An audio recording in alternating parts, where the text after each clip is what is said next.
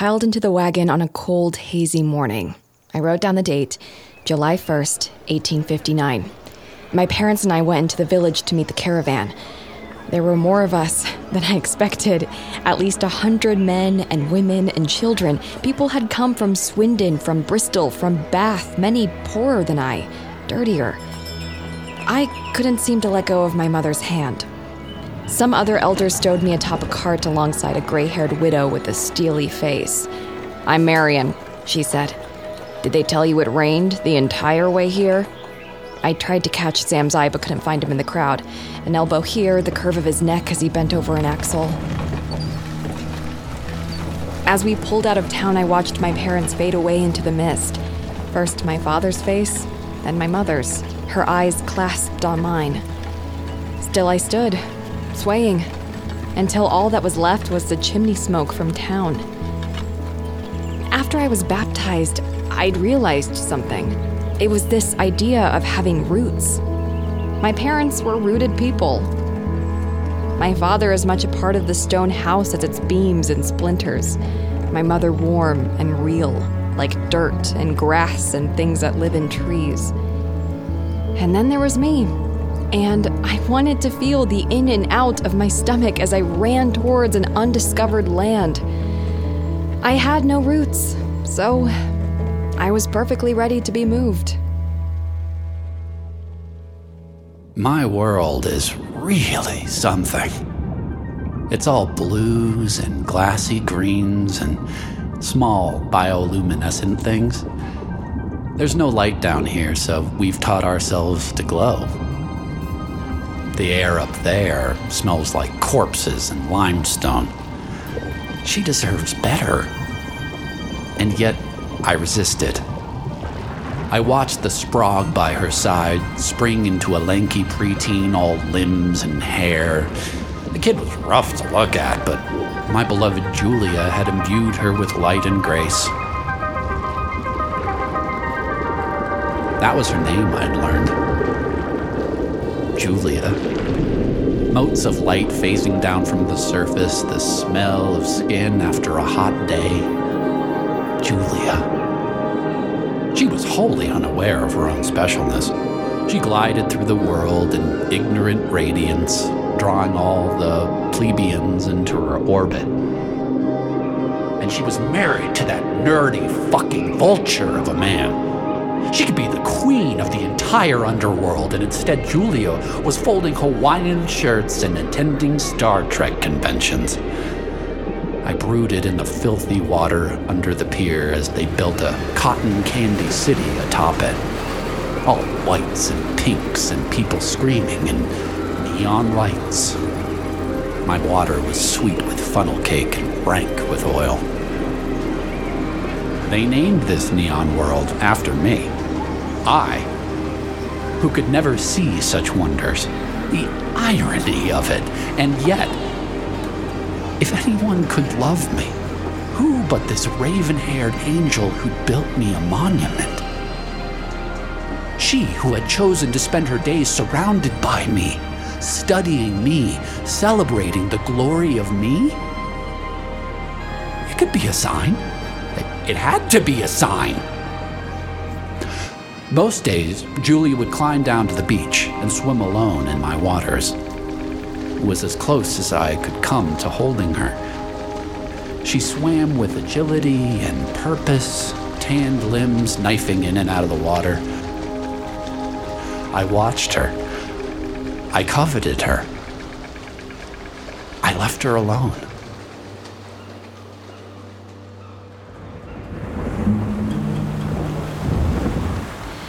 Our boat was beset by storms.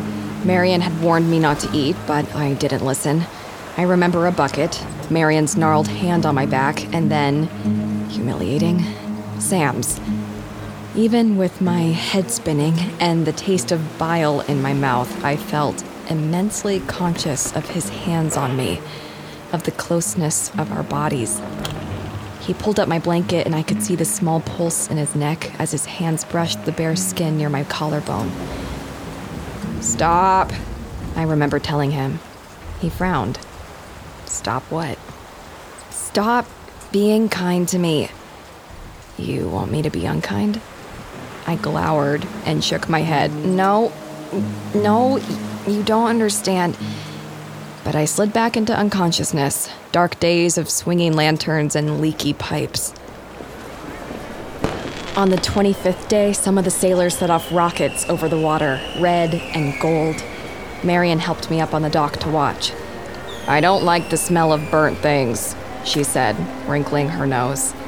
We watched the sky explode in rainbows. On the 33rd day, a cry came up from the front of the ship. We had landed. A ferry took us from the boat to Castle Gardens, where they stamped our passports and tugged at our skin. I thought Marion would bite down on the fingers that pressed on her teeth. Sam was waiting to guide me out of the crush of people. My dress stuck to my back with cold sweat. He grinned at me with relief as the balding man on his left said, Elder Crane tells me you were one of the last to join us from Horsley. I nodded, and the balding man stretched out a hand. Elder Rich, I'll be leading our wagon train as acting president. I barely had time to shake his fleshy hand before I was hustled away again, Sam's eyes disappearing back into the crowd. The next morning, it was a train.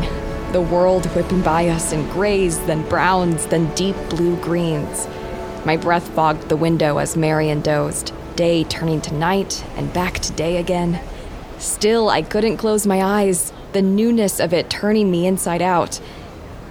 You should sleep, Sam said, his own eyes resolutely open.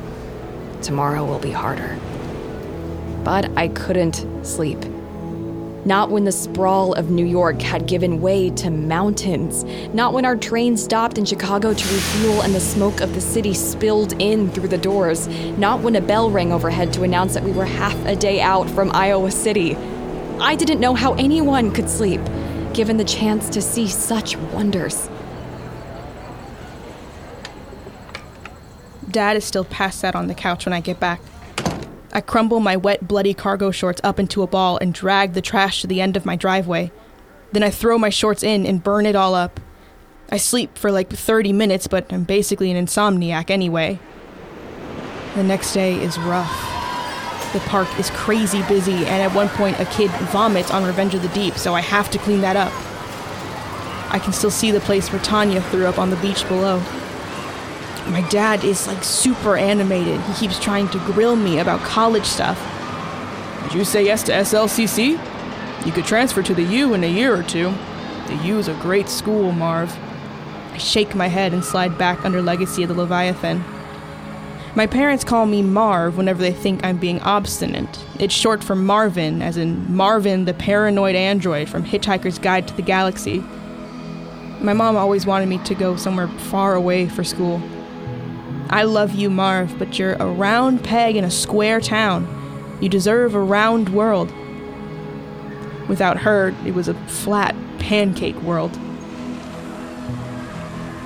Tanya is sitting at the corn dog stand playing with her split ends and ignoring her punky friends from the funnel cake stand.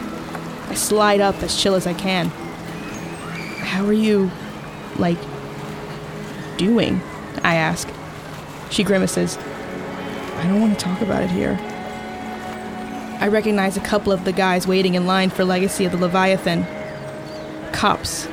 One of them is Hiram Bates' dad. Tanya, I say, we should tell someone. She shakes her head.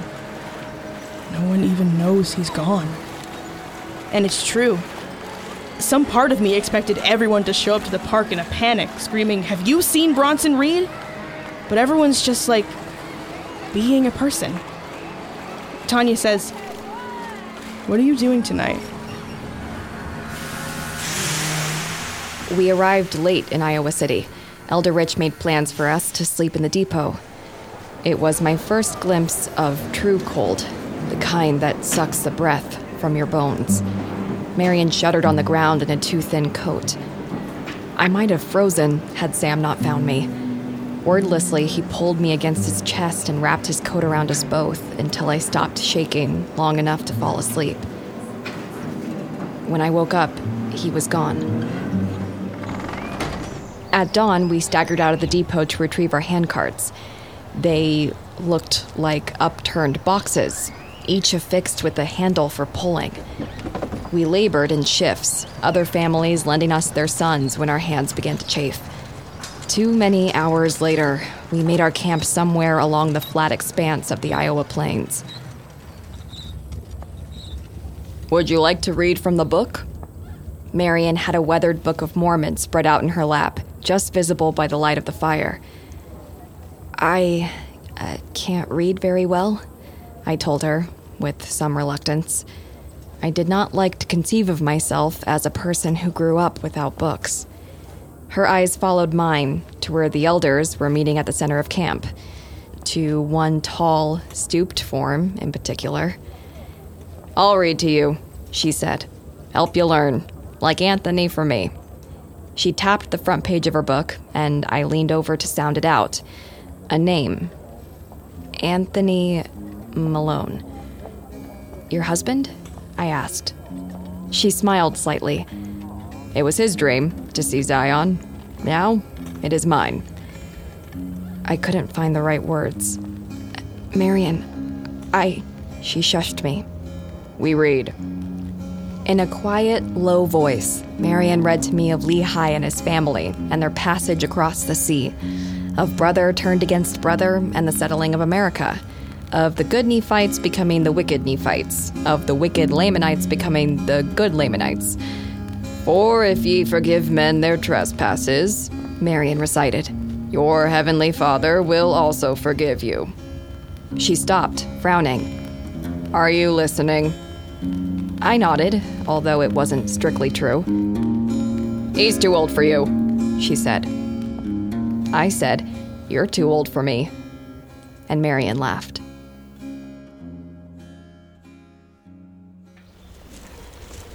The trailer park where Tanya lives is a half mile down the interstate.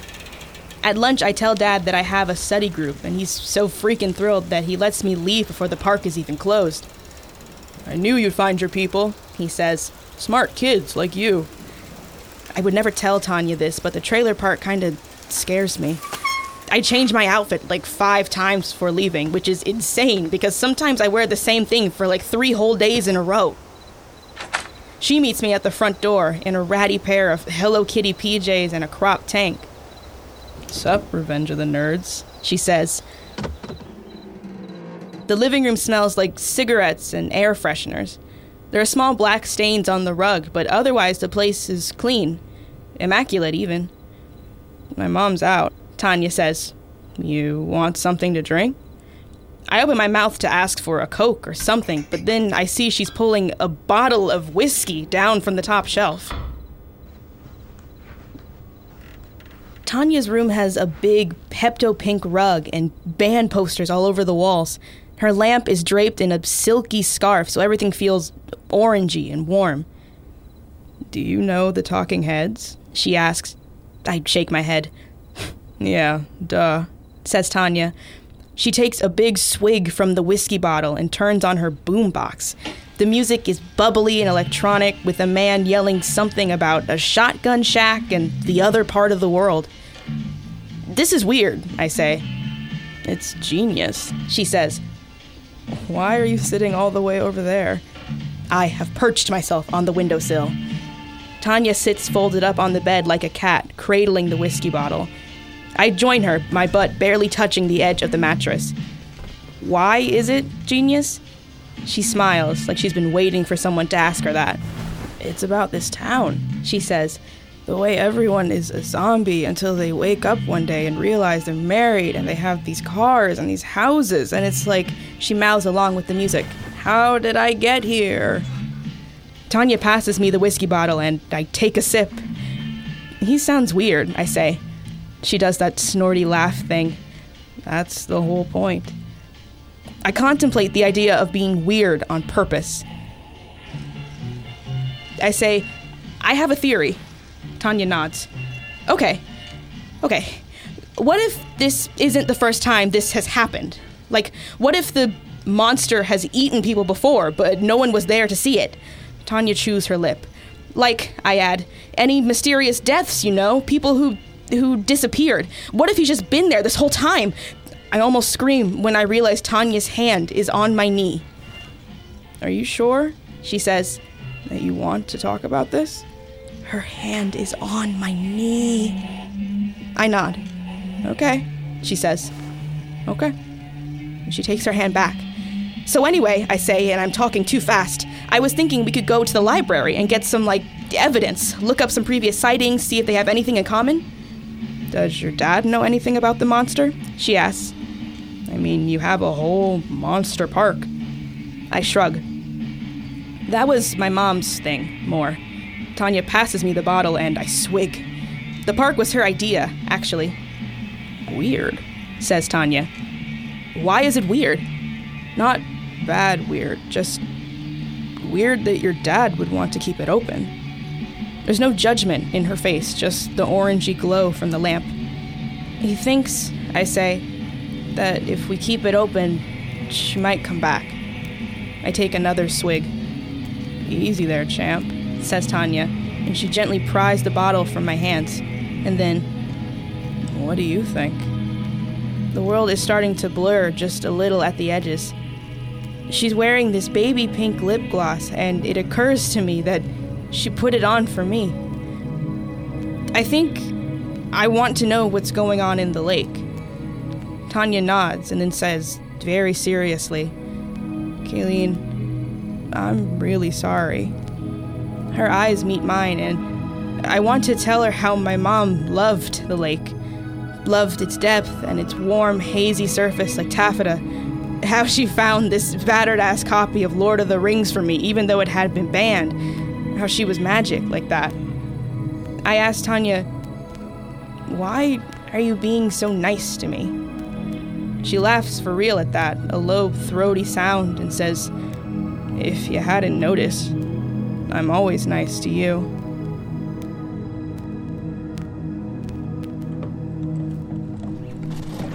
More than two hard weeks of pulling to get us across the border into Nebraska. I dreamed of beasts hiding in the desert to snatch us, red eyed reptiles with a thousand fingers. Even the stars were different here than in England. Yet we were strong of spirit, as Elder Rich said in the morning sermons. Each night, Marion would read to me from her book, and others the Nielsen's and the Fieldings and the Bateses. Even Sam, his face inscrutable in the firelight. I felt myself growing stronger, my hands callousing, the sun staining my skin. You need someone to cut your hair, Marion said to Sam. He let her do it too, kneeling bravely in front of our tent. There, she said. Now we can see your eyes. He laughed, blinking in the midday sun. We arrived at the winter quarters not long after crossing into Nebraska. It was more of an encampment than a town, but it was shelter. Not a minute too soon, either. Marion was exhausted, her stiff back bent. We gathered that night in a long wooden barn, the elders at the front, the rest of us on benches. For the first time in weeks, we had meat and thick bread and salty soup. It was warm. I could see the color returning to Marion's cheeks. Elder Rich told us we would be here for three days, just long enough to gather supplies and rest before the most difficult leg of our journey. We slept hard that night, Marion and I in our sod hut. We were sharing the space with the Fieldings, a Danish couple, and their two sons. Their youngest boy had taken something of a shine to Marion. His name is Thomas, they told us, for his grandfather. In the afternoon, I went to seek out Sam and found him hunched deep in conversation in the main barn. I retreated, but couldn't help lingering outside. We lost time coming across the sea and again waiting for your party in England. Sam's voice. It's barely September. Elder Rich, unctuous, calming. We'll be through by October. Sam again. We'll have to cross the Sweetwater. Immediate silence. Whatever the Sweetwater was, I wanted nothing to do with it. The town is not provisioned for these numbers, Elder Rich once more. They lost over a hundred last winter. If we make it over the mountains by November, we could lose none. If, said Sam. If we make it through. I could not hear anymore. When I returned, Marion and little Thomas Fielding were washing clothes outside the hut, her hands gray and gnarled, his small and delicate. She splashed him playfully, and he flinched at the spray of cold. And I realized we were not all going to make it to Utah.